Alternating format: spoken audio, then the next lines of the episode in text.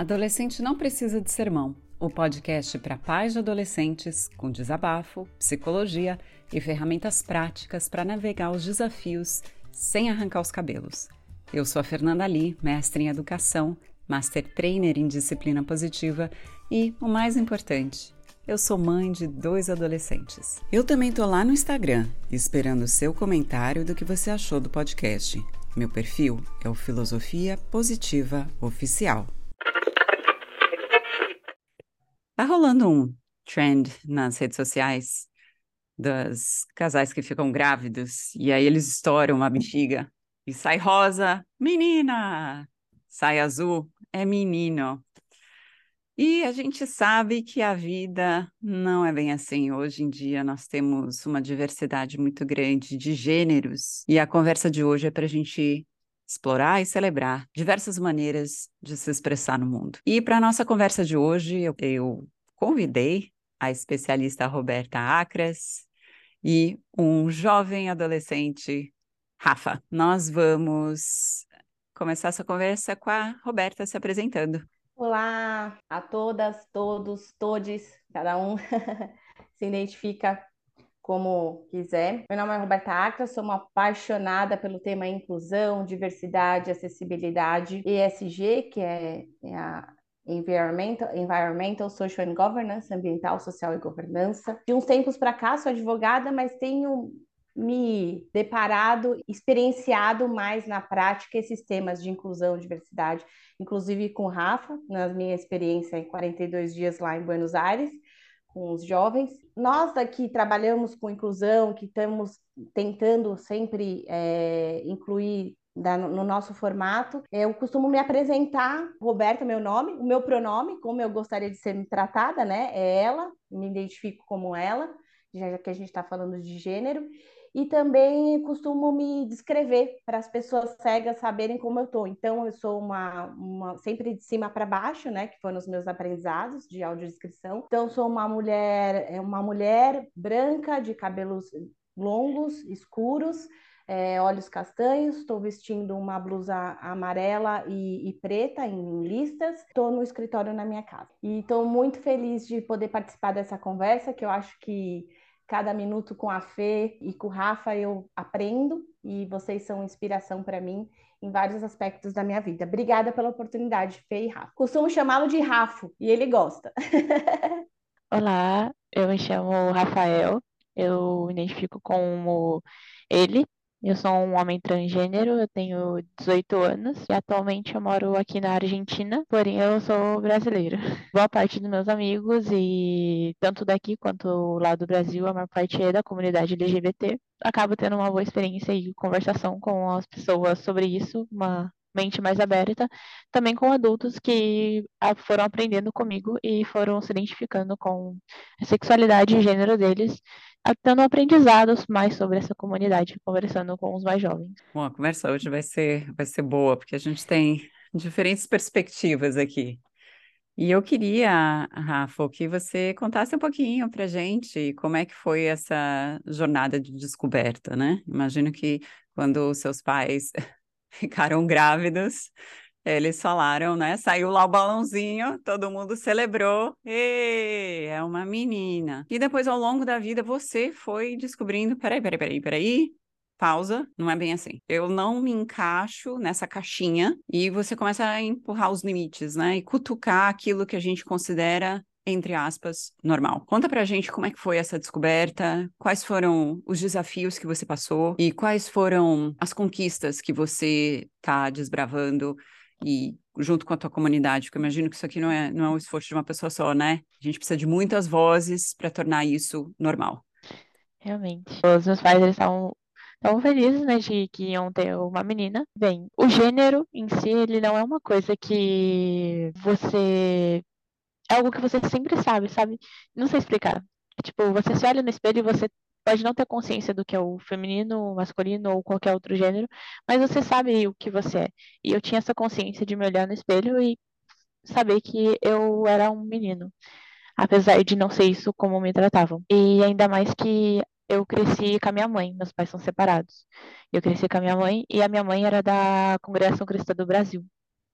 Não sei se você conhece, é uma uma religião muito rígida. As mulheres lá não podem cortar cabelo, elas não podem pintar unha, não podem usar maquiagem, não podem usar calça, brincos, nada, sempre véu na cabeça. E quando você entra na igreja, é sempre separado, homem e mulher. É sempre assim, cada um senta de um lado, famílias não podem sentar junto. E mulher só pode tocar piano. Enfim, é tipo muito. Eu esqueci o termo agora, se não me engano, é sexista, que eles chamam, né? Que é quando eles deixam muito bem dividido a os papéis. Os papéis, e exatamente. o que a pessoa pode e o que não pode fazer. Exatamente. E daí eu cresci dentro, querendo ou não, dessa religião, não me identificando com o gênero que eu nasci. Então era bem frustrante, tipo, me olhar no espelho, não gostar do que eu via e falava, esse daqui não, é, não sou eu. E o incômodo de quando as pessoas me chamavam por ela. E você lembra que idade você tinha, Rafa, para começar esse incômodo? Eu sei que eu sempre tive, mas eu comecei a ter consciência dele em torno ali dos 4, 5 anos. Foi quando eu, tipo, acho que eu, querendo ou não, tinha um, uma mentalidade de que eu já tinha mais consciência ali do que eu era. Então, eu daria em torno dos 4, 5 anos, que eu me recordo. Aí, o, mas o principal incômodo começou foi quando a gente começa a entrar na puberdade, né? Porque vai tudo mudando no nosso corpo e vai desenvolvendo aquilo que você não queria que desenvolvesse. E eu lembro que no início eu recusava, foi uma briga com a minha mãe, por exemplo, para utilizar um sutiã que eu odiava aquilo lá. Foi uma briga com ela de início. Querendo ou não, depois eu tive que começar a usar. Imagino que deve ter causado bastante. Uh, é, eu acho que é mais do que um estresse. Eu imagino, Rafa, que deve ter sido algo assim, de sentir invisível. Porque quando a gente percebe, se percebe, né, é a nossa identidade como menino, é. Imagina, se eu tivesse um menino coloca o sutiã, não, tem que colocar, né? É aquele símbolo que reforça aquilo que eu não sou. E você não está me vendo. Eu tô aqui, tá vendo? Ó, não é o, não é o sutiã, não é essa peça de roupa. É essa rejeição exatamente, a quem exatamente. eu me considero na minha essência ser. Então, assim, deve gerar mais do que um estresse, né? É uma crise até de identidade. Sim, sim. Tanto que isso acaba gerando muitos outros traumas, né? Como, por exemplo, por conta dessa crise que eu tive praticamente, eu percebi que eu não podia lutar contra minha, contra minha família por um bom tempo, principalmente porque eu não tinha idade. Então eu comecei, tipo, vamos dizer que se esconder atrás da minha irmã. Então, tipo, eu fazia tudo que ela fazia, porque todo mundo parecia gostar do jeitinho dela bem menininha. Eu falava, tudo que ela fazia, eu vou fazer também, porque vão gostar daí do jeito que eu tô fazendo. E eu não me sentia confortável fazendo, mas a gente faz. Que é deixar o cabelo comprido, tudo bonitinho. Eu me lembro claramente que foi em torno dos meus 10, 11 anos, mais ou menos. A minha mãe convidou uma amiga dela, que era lésbica, pra ir em casa. E a sua mãe sabia? Minha mãe sabia. Era tipo, é, sabia. E aí foi a primeira vez que, tipo, vamos dizer, eu tive contato ali com alguém da comunidade. E era uma mulher, se considerava mulher, né? E tinha cabelo curto. E de início eu lembro que quando eu olhei, eu falei assim, ah, meu é mulher. Porque era a primeira vez, eu nunca tinha entrado em contato. E eu fiquei assim, é. Quando eu fui conhecendo, eu fui vendo que era uma pessoa muito legal. Foi uma pessoa que eu peguei muito apego emocional. Era uma pessoa muito simpática e tudo mais. Sempre ela começou a frequentar em casa muito mais vezes. Aí foi quando surgiu essa curiosidade o que eu sou. Talvez não fosse tão errado. Aí eu comecei a pesquisar mais sobre a comunidade. Fui aprendendo pelo, pela internet mesmo, né? Porque eu não conseguia, não, não poderia ali me abrir com uh, pessoas da minha família. Então fui pesquisando na internet, descobrindo tudo por lá. Foi com 11 anos que eu me assumi bissexual. Foi com a minha mãe, tipo, foi uma briga com a minha mãe também, porque minha mãe ainda era muito religiosa, então teve toda a briga ali. Mas a questão do gênero eu me assumi com 13. E foi um foi um estresse isso. Um estresse muito grande a do gênero. Porque ela ia se casar. E veio a pauta do a roupa que a gente ia vestir. Essa, nessa época eu já estava bem decidido que eu era homem trans, eu já tinha cortado meu cabelo curto. Tipo, ela não gostava do meu cabelo. Ela não deixou eu cortar o cabelo. Só que eu simplesmente cheguei um dia e falei assim, mãe, eu vou cortar o cabelo. Eu não pedi permissão, nada, eu tinha o dinheiro que meu pai me deu. Eu peguei, fui com a minha amiga no cabeleireiro, cortei o cabelo curto, cheguei em casa, ela não olhou pra minha cara. Ficou tipo uns três dias meio que, meio dando um gelo em mim, porque eu tinha cortado o cabelo.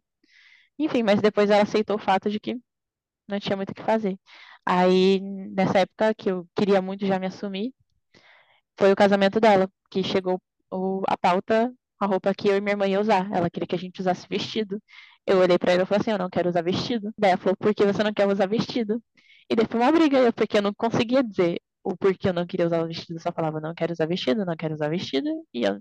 e daí ficou esse bate-volta até que eu soltei e falei assim, eu não sou menina. A gente vem ali com a... toda aquela fase de querendo chorar. Ela ficou quieta no...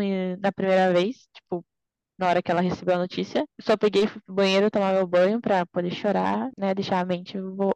voar assim. Depois, quando eu voltei, que ela veio conversar comigo. E ela não aceitou a ideia, né? Ela pegou e falou assim, falou que não me aceitava, não exatamente de uma maneira rude, acho porque ela ficou meio preocupada pelo fato de eu ter chorado, acho que ela levou em consideração a isso, mas ela disse que eu ia usar o vestido sim ou sim. E acabou que eu usei um vestido no casamento dela. E daí, desse dia em diante, foram muitas brigas entre eu e ela, quando ela me chamava de menina, pelo nome feminino, né? Muitas outras brigas ali, com o tempo, assim, de tanto acho que eu bater na tecla, de tantas vezes eu, tipo, tentar mostrar para ela, abrindo a mente dela, conversando bem calmamente, ela foi entendendo, né, o que é o homem trans, o que é a comunidade, pelo que a gente luta. Eu mostrei bastante filmes para ela também que abordam sobre esse tema.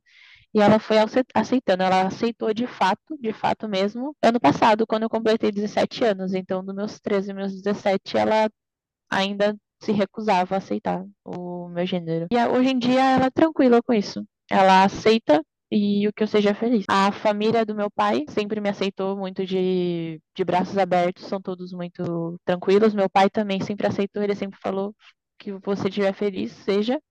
A família da minha mãe não aceita ainda. Ninguém da minha família me trata no masculino, eles preferem nem tocar no assunto, eles assim, fingem que não existe. E acho que eu cheguei num ponto assim que eu passei muito estresse e a pessoa que eu mais precisava de validação era, era minha mãe. Tive isso, o resto da família, eu acho que é algo que eu consigo lidar porque eu não vejo eles com frequência, então não vejo necessidade de bater muito na tecla com eles. Esse foi meio que uma história de como eu me assumi e tô, tô aqui agora. Foi um período bem complicado, eu cheguei a passar bullying na escola também, inclusive tive que mudar de escola por conta disso. Sofri discriminação da própria psicóloga, de professores da escola. No final, assim, eu tá, tamo aqui, e estamos lutando ali pela causa ainda, mas já a gente já aprende bastante coisa e ajuda os outros que ainda estão se assumindo e passando pelo mesmo. Para vocês que estão escutando, vocês não estão vendo, mas o Rafa está com um sorriso no rosto. Eu não consigo não escutar essa história, concluir, Rafa, que você é mais maduro do que os adultos, porque tiveram várias ocasiões que você falou foi com calma, eu cedi, eu abri mão, e não é porque você estava sentindo que você estava perdendo, mas era a melhor coisa para fazer naquele momento, até que o adulto pudesse chegar onde você estava chegando. Você estava pensando em longo prazo, né? Tanto é que a sua passividade, no sentido de ser pacífico, né? De não querer tantas lutas. Chega, uma hora que dá para ver que não vai chegar em lugar nenhum, mas você cedeu em nome do amor, em nome do tempo, Uh, e isso fez com que você conquistasse pela paz. E, e, isso é muito nobre. E eu queria te, te dar um abraço agora, assim, de falar, uau, que lição de vida, que lição de vida, linda e poderosa. O Rafa com um sorriso no rosto e eu aqui com lágrima, né? A Roberta chorando. Acompanhei muito de perto o Rafa, a gente somos primos, então acompanhei bem de perto o Rafa.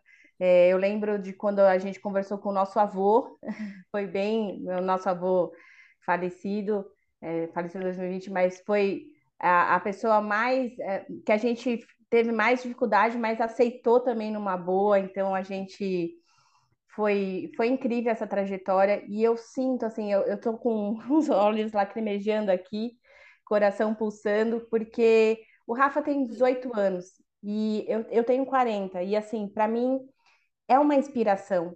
Ele, vocês não sabem, mas ele, ele foi para a Argentina estudar medicina.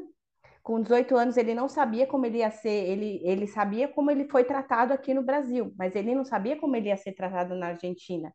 Ele foi para lá sozinho, é, dividiu o quarto com uma pessoa, com um estranho que ele não, não conhecia, está estudando medicina lá, está fazendo amizades e, e, a vida dele lá com, com 18 anos. Então, assim, foi super quebrando paradigmas, com muita coragem, muita inspiração.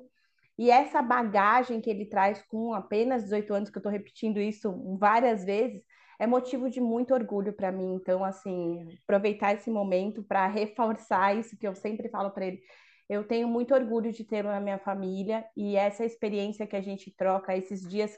Fiquei 42 dias, voltei é, recentemente lá da Argentina com todos esses jovens e foi uma experiência única que eu quero levar para minha vida inteira, porque o respeito entre si foi o valor que eu mais vi evidente em todos os momentos, em todas as nossas conversas. Então, obrigada, Fê, por estar causando esses e Rafa por estar tá causando esse mix feelings aqui dentro, mas eu gosto disso, que a gente está vivo quando a gente sente essas coisas. Eu acho que é importante a gente colocar essas emoções para fora, né, Rô? Porque não é uma situação assim, se eu quero sorvete de creme ou chocolate. É uma situação que vai mudar a sua vida e a vida de todas as pessoas à sua volta. E eu imagino assim que muitos pais, Rafa, me corrija se eu estiver errada, eu sou mãe, tenho dois adolescentes, assim, a gente fica chocado, não é uma coisa que a gente recebe treinamento para isso. Não é uma coisa que você, olha, pode ser que, tudo bem, é balãozinho rosa, mas um dia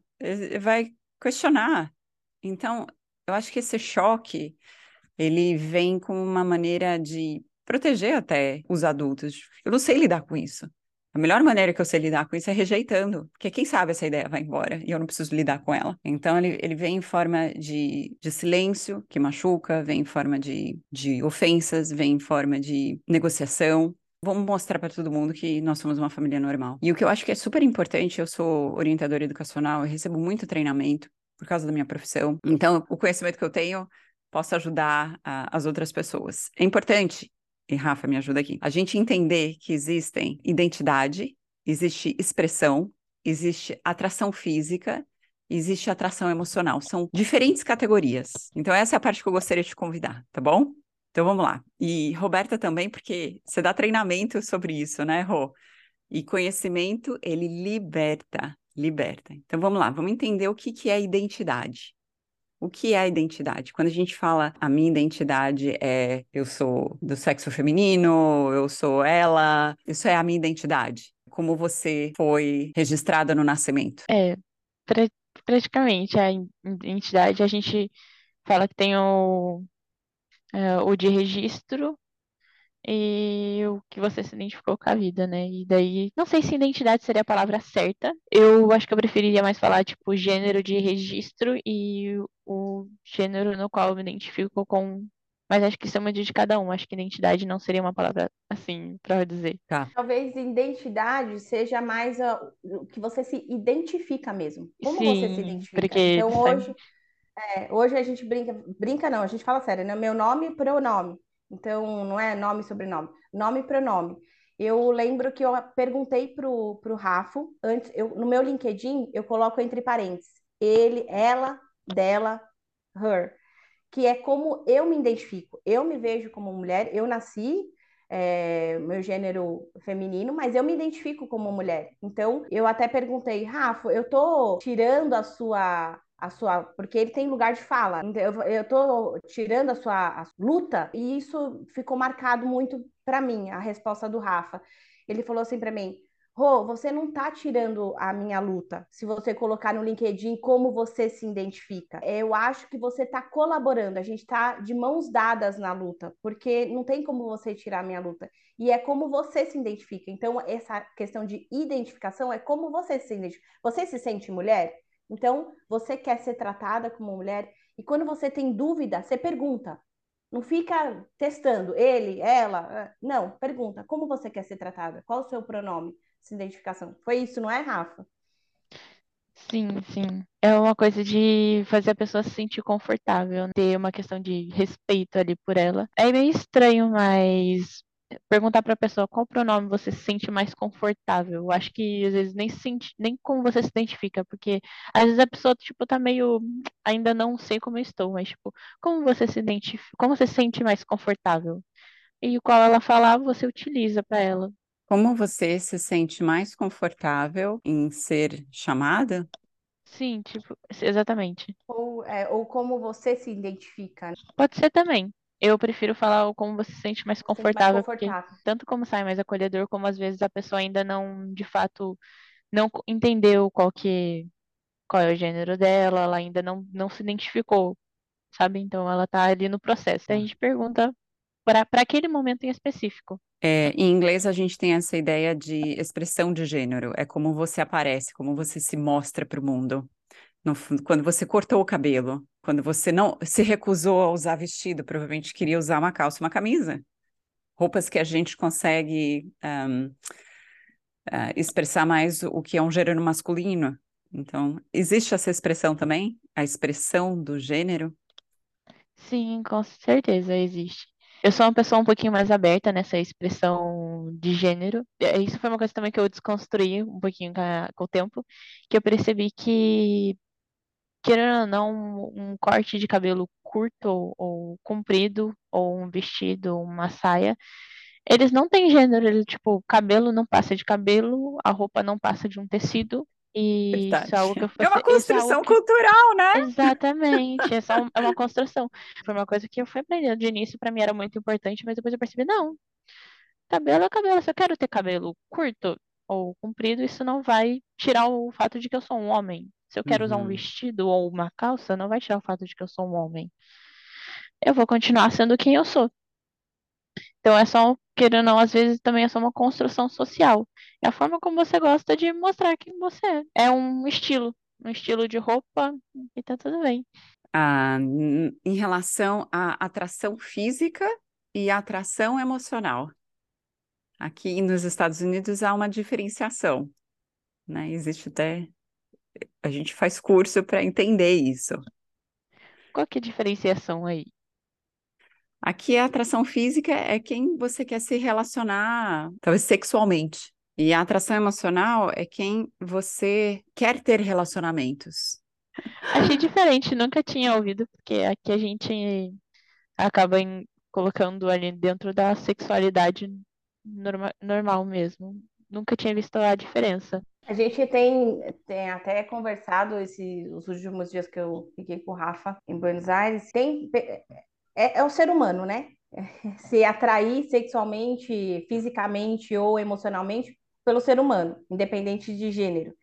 Então, às vezes você pode ter um mix aí, né? Você tem uma atração física e emocional pela mesma pessoa. E eu acho que esse é o grande desafio, porque a atração física, a gente vem conversando muito, né? É uma coisa que é momentânea, muito passa. Para você se relacionar mesmo, os jovens e o Rafa me ensinou que agora tem muito mais relacionamentos abertos do que a gente quase acho que eu vou demorar para receber convite de casamento mesmo, como eu estava acostumada, aquelas uhum. coisas, porque é tudo relacionamento aberto, não aberto, e pergunta para a pessoa, né, seu relacionamento. Então, assim, eu acho que o, o grande que o Rafa tem me falado que os jovens mais procuram hoje é que tem os dois mesmo, né? Atração física e emocional pela mesma pessoa, porque aí fica mais duradouro, mesmo que seja um relacionamento aberto. É isso, né, Rafa? Sim, sim, exatamente. Rafa, tem um recurso aqui nos Estados Unidos que é a sigla é TSER, de Trans Student Educational Resources. E eles falam que hoje, né, existe o cisgender, né, que é o gênero igual, é cis, que a gente chama em português também. Uhum. Você tem o transgender, né, o gênero trans.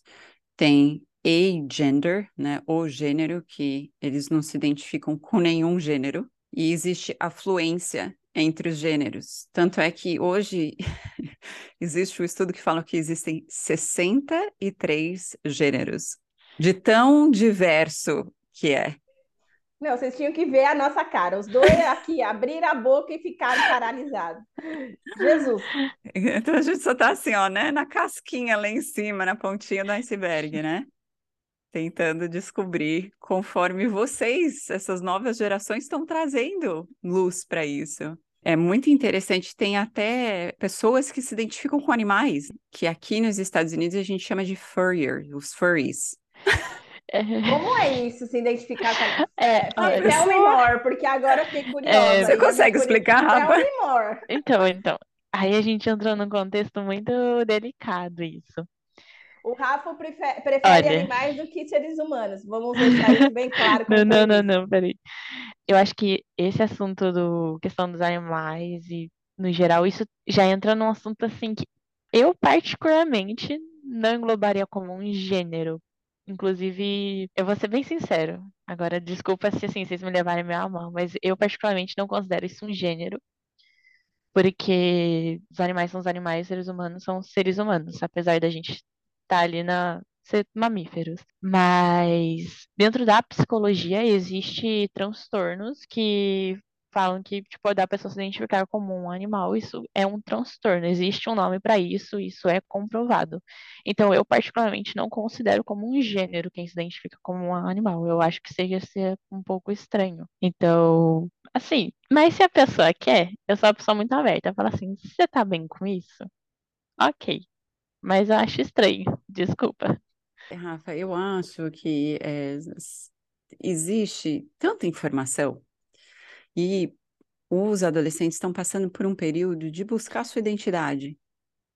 Sim. E é normal e é esperado que eles vão explorar vários tipos de identidade. Mesmo jeito que era fofinho, bonitinho quando eles eh, eram crianças, né? E colocava a roupa do super-homem, colocava a roupa do Batman, né? E experimentava como era aquela identidade e a gente achava super fofo. Daí vira adolescente, Realmente. quer experimentar uma outra identidade, quer ves- vestir tudo preto, quer agora fala que gosta de animais, agora é um gato, né? A gente começa, peraí, peraí, peraí, peraí, agora o negócio é sério, porque você não é mais criança. Então, vamos Sim. tratar isso de uma maneira um pouco mais séria, né? E É, aí já vem essa rejeição em vez de naturalidade, falando, ok, vamos explorar. Então, eu queria entender de vocês dois, tanto da Roberta quanto do Rafa, qual é um, um conselho que você daria para os pais quando os filhos começam a explorar essa identidade? Como, é, como eles podem apoiar? Quais são os erros que eles cometem que eles poderiam evitar para conseguir dar esse apoio e manter a conexão enquanto esse jovem está buscando a sua identidade?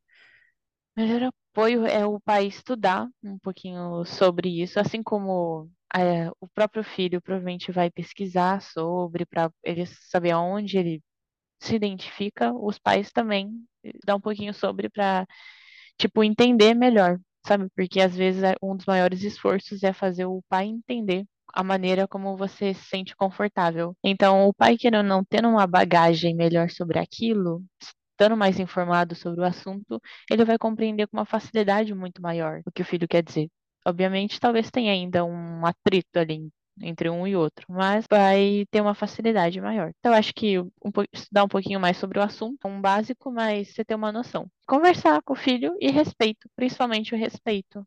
Tanto o filho respeitar o tempo do pai, porque vocês são de uma geração diferente, então a gente tem que ter esse essa compreensão de que é, vocês cresceram dentro de uma sociedade totalmente diferente, com outras crenças, e que não vai ser tão fácil mudar isso para agora, mas que não é impossível. Então, o filho respeitar isso, assim como o pai respeitar o fato de que o filho também é de uma outra geração, é outro momento e que estamos evoluindo, né?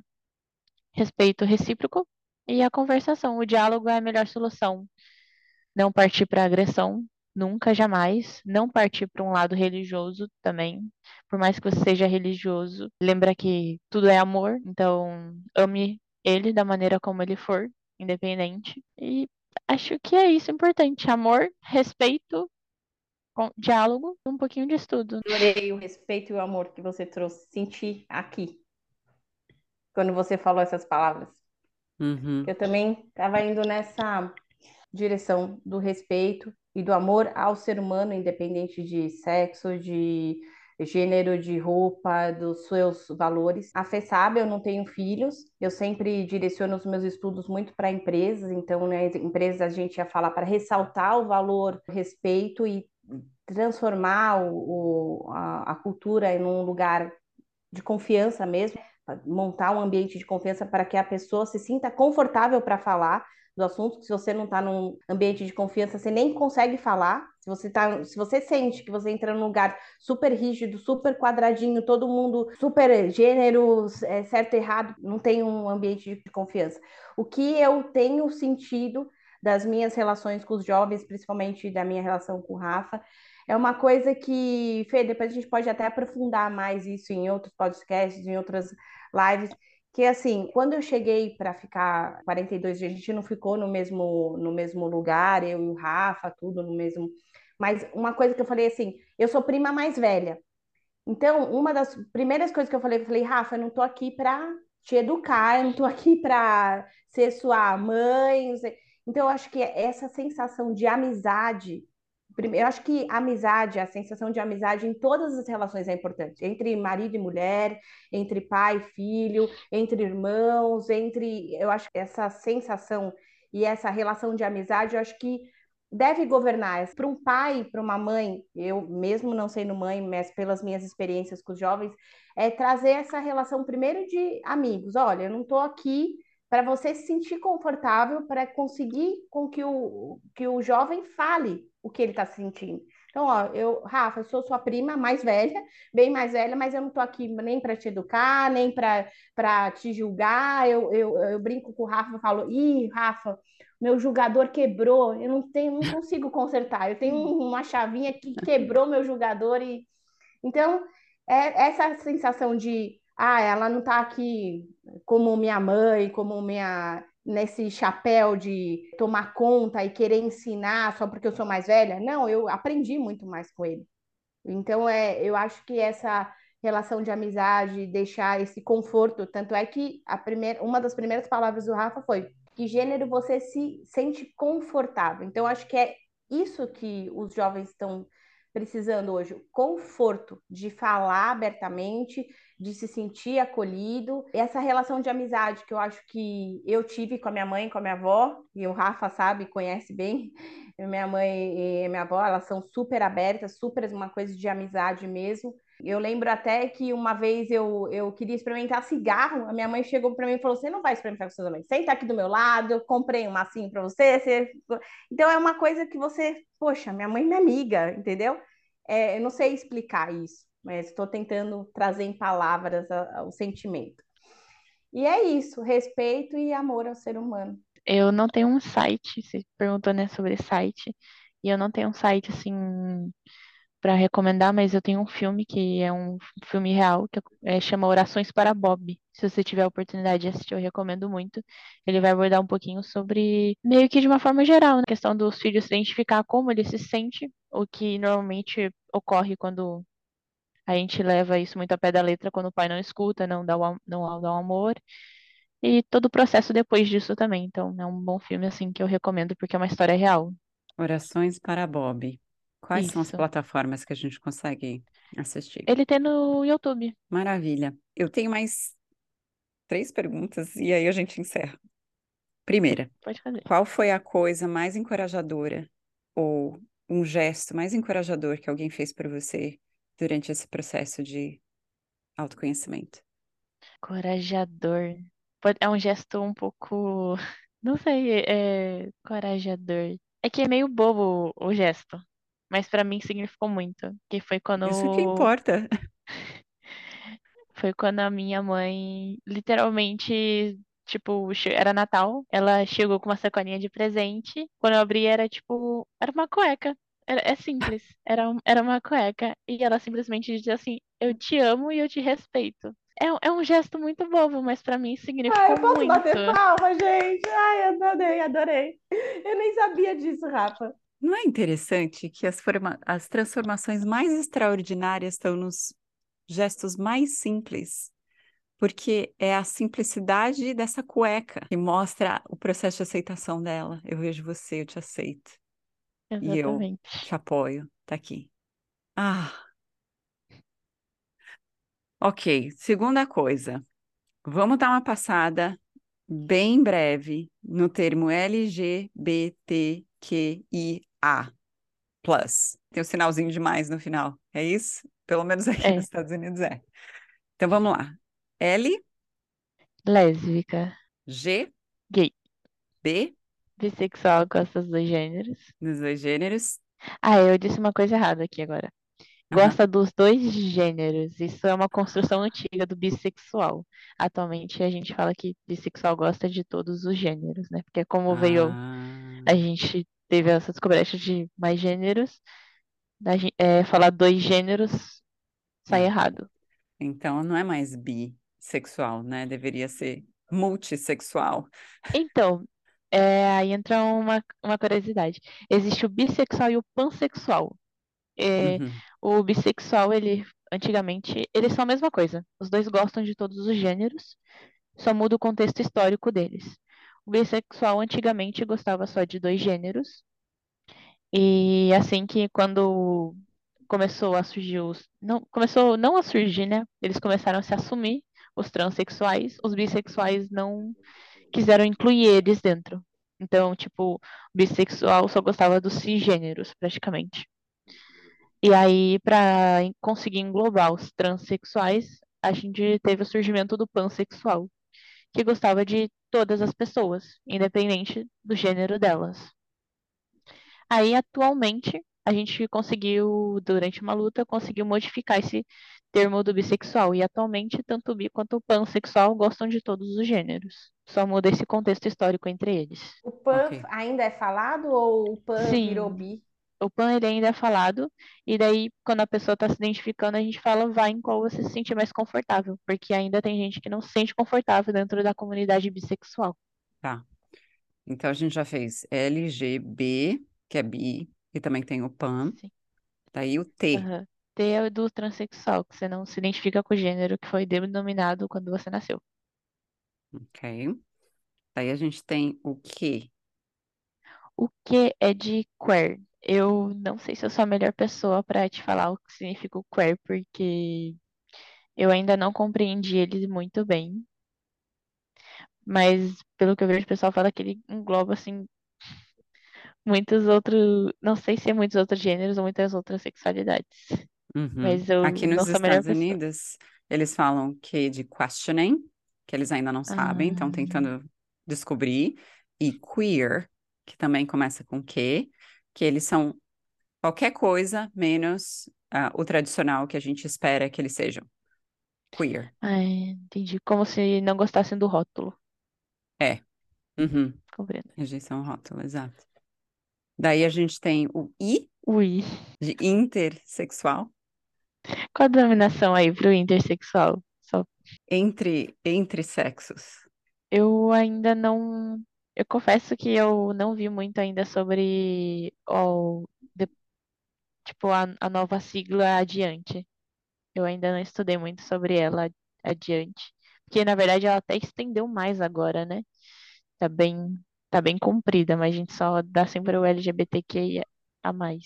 Não, intersexo aqui também fala, né? Intersexo, que está entre o feminino e o masculino. São combinações que não se enquadra na, na norma binária. Só que aqui eu tô pensando, então uma- um ser humano ele pode se identificar com várias, porque tudo parece que é deriva do bi, né? Que hoje o bi, né? Que não é nem, nem se identifica nem com masculino nem com feminino. A gente pode ver isso no queer e no i também. O inter, ele, ele envolve uma questão de anatomia também. Então, uma pessoa, ela pode nascer parecendo ser Ah, mulher por fora, mas ter a anatomia tipicamente masculina por dentro. Eu conheço esse termo, eu- essa questão do por fora. Você diz como, tipo, por fora aparenta ter, uma aparência, mas vamos, um exemplo. A pessoa se identifica como homem. Não, pera, ela nasceu.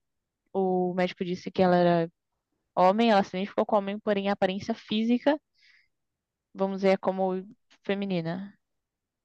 Não sei se é o que eu entendi. E- é, eu acho também tem a, a ver com a anatomia reprodutiva. Então, Ah, ela, quando a pessoa.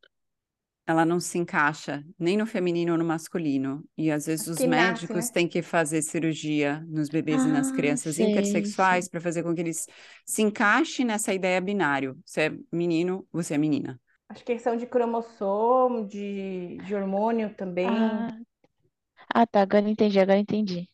Que que você estava falando? Porque o trans, é, pelo que eu entendi, o trans é você se identifica emocionalmente e internamente, independente do seu corpo. É, você, o, o Rafa nasceu com corpo de, de mulher, mas internamente e se identifica e hoje é tratado como homem. Mas eu acho que esse intersexo é uma coisa mais biológica, física mesmo. A pessoa nasceu, é, às vezes nem sabe identificar se é o masculino ou feminino por causa dos, dos, não sei, dos cromossomos, questões biológicas, hormônios. E aí até eu acho que questão médica entra mesmo. Acho que entendi, entendi. Menos emocional, talvez, mais, mais uma questão mais biológica, talvez. Sim, sim. Ah? O A, eu não sei qual da lista, mas eu, quando, eu considero o A como o do assexual. O assexual engloba, eu não sei uma definição muito boa para ele. Porque, inclusive, muitos amigos meus, eles falaram assim, não, esse termo, assim, não tá tão certo. Porque eu, eu considero a sexual é a pessoa que ela não sente uma... Não é que ela não sente a atração sexual. É complicado de Mas na verdade é isso mesmo, é a falta. É. A assexualidade é a falta de atração sexual por outras pessoas. Ou ela Sim. tem um baixo interesse ou ausente por atividade sexual. Meu- uns amigos meus que se consideram assexuais me corrigiram, porque eles se consideram assexuais, eles falam que, ele, que esse ter, o termo até que se tá certo, mas eles ainda não deixam de, tipo, sentir a atração 100%, e eles sim, se, tipo, se apaixonam. Acho que, querendo a gente, quando a gente, pelo menos eu penso, na atração sexual, a gente coloca meio que um, não sei como explicar, uma pedrinha de que ela não se relaciona com ninguém. Eu particularmente coloco isso, mas Não se Não relaciona dá pra pôr na sexualmente. é, Uhum. mas sim, eles se relacionam. Aí, Não é que a pessoa não, não, não tem atração sexual, não existe. Ela tem menos, talvez, como você falou na- no começo, né? Sim, daí eu acho que o termo a gente falar que ela não sente atração sexual não seja o melhor termo, mas querendo ou não é o que atualmente está como definido. Então, um gay, uma pessoa gay, ela se identifica como um homem e tem atração sexual por outro homem. Isso, Um trans se identifica como homem e pode ter atração sexual por um homem ou por uma mulher, ou por qualquer Exatamente. outro gênero. isso. O assexual, ele se identifica como um gênero e talvez não tenha definido com quem ele sente atração sexual. Não tem uma coisa definida. É, não sei. Porque assim, eu, eu me identifico como mulher, eu tenho atração por homem, ponto final. Não, não, eu não tô negociando. Aham. Tá tentando entender aqui. Eu acho que o assexual entra no, naquela questão que eu não sei se aqui no Brasil existe, mas pelo menos eu nunca tinha no Brasil, né? Não tô- Não tô no Brasil, mas é, eu nunca vi, ainda mais que você comentou que tem aí ó, nos Estados Unidos, que é a questão da atração sexual e atração emocional. Emocional, Uhum. acho que daí a gente entra isso dentro do assexual, que às vezes o, o assexual ele tem a atração sentimental, mas a gente define como se ele não tivesse sexual. Então a gente define ele como uma pessoa que não, vamos dizer, como, por- exemplo, não tem uma relação sexual. Corta ali, mas eles têm. Sim. Só que eu acho que isso daí meu- uns meus amigos que são assexuais já me corrigiram falando que às vezes esse termo de falar que eles não têm a relação sexual talvez não seja o melhor, mas é o que atualmente é dado. Ok? E o último é o que eu aprendi recentemente, é o aromantic, aromântico, que ele não tem sentimentos ah, românticos ou emocionais, só que é o sexo. Eu lembro que eu tentei estudar sobre isso, que inclusive existe outros tipos de romântico, além do aromantic. Ele existe mais, mas eu nunca estudei aprofundado sobre, então não posso falar muito sobre. Ô, Fê, eu aprendi uma outra coisa lá quando eu tava lá, que Uhum. existe como que é? Demi, Demissexual. demissexual, são as pessoas que só conseguem se relacionar sexualmente quando tem sentimento. É o contrário do aromântico. A gente foi conversando, eu e o Rafa, várias noites conversando, e, aí eu cheguei à conclusão que existe agora esse é demissexual, né? Não sei como é nos. Estados Unidos. Ah, mas é no Brasil e na Argentina eles já falam demissexual. A pessoa só consegue ter relação sexual é, com homem ou com mulher, mas se tem sentimento envolvido. achei magnífico. Estamos expandindo aqui o conhecimento, que é infinito. 63 gêneros, então pronto. Fundo a gente não quer colocar na caixinha, mas coloca na caixinha para entender e depois tira da caixinha. É, precisa existir uma palavra que a gente consiga intelectualmente entender para depois sentir, né? Para depois liberar. É normal, faz parte do é aprendizado, incrível isso. né? E a última coisa para a gente encerrar aqui o nosso podcast, que se chama Adolescente Não Precisa de Sermão, então, o adolescente precisa do quê? Amor. Tanto, não diria só os adolescentes de agora, mas toda, todas as pessoas, né? todas elas têm uma déficit de, de amor.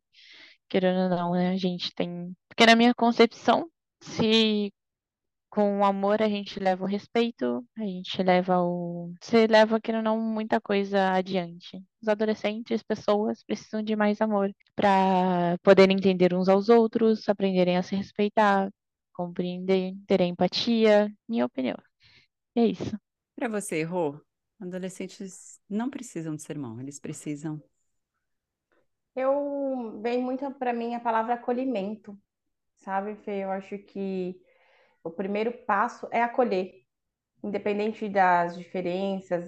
Aqui a gente está numa diversidade, né? Cada uma num país, cada uma uma língua, cada uma um gênero que se identifica e, e eu acho que é acolher essa diversidade para depois incluir. Eu costumo é, todo mundo aqui no Brasil tem um ditado, agora esqueci quem que, que fala, né? Diversidade é convidar para o baile, incluir é convidar para dançar. E aí vem o respeito que o, que o Rafa falou. Para mim, assim, diversidade é sim convidar para o baile, inclusão é convidar para dançar, mas inclusão é mais profundo ainda. Se você convidar para dançar e a pessoa disser não, ok, acolha. Acolha ou não.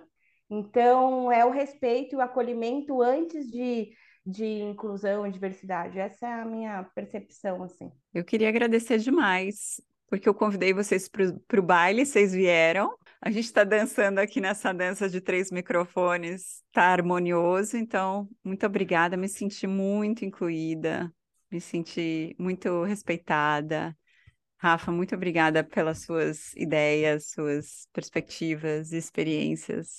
Rô, obrigada por fazer esse encontro acontecer. Se não fosse por você, a gente não teria essa aula aqui do que é sentir e praticar o amor. Muito obrigada. A gente que agradece, agradeço a oportunidade também, aprendizado incrível. Tudo bem, Rafa? Como é que você se sente? Ah, sim. Muito obrigada também pelo convite. Eu gostei bastante de conversar aqui. Hoje aprendemos que adolescentes não precisam de sermão. Eles precisam de conexão, limites, tempo, espaço, compreensão. Nossa, são tantas coisas. Se esse conteúdo te ajudou, compartilhe. Espalhe esse episódio para todo mundo que você conhece que está se sentindo sufocado, perdido, estressado com adolescente, já não sabe mais o que fazer. Pega o link e compartilha na sua rede social para multiplicar conhecimento que vai diminuir o estresse e aumentar a compreensão entre as pessoas. Eu te agradeço muito por isso. Quer me dar um feedback? Quer participar do podcast? Então me envie uma DM no perfil arroba filosofia positiva oficial. Eu vou adorar saber o que você achou do conteúdo de hoje. Então, um grande beijo e até o próximo episódio.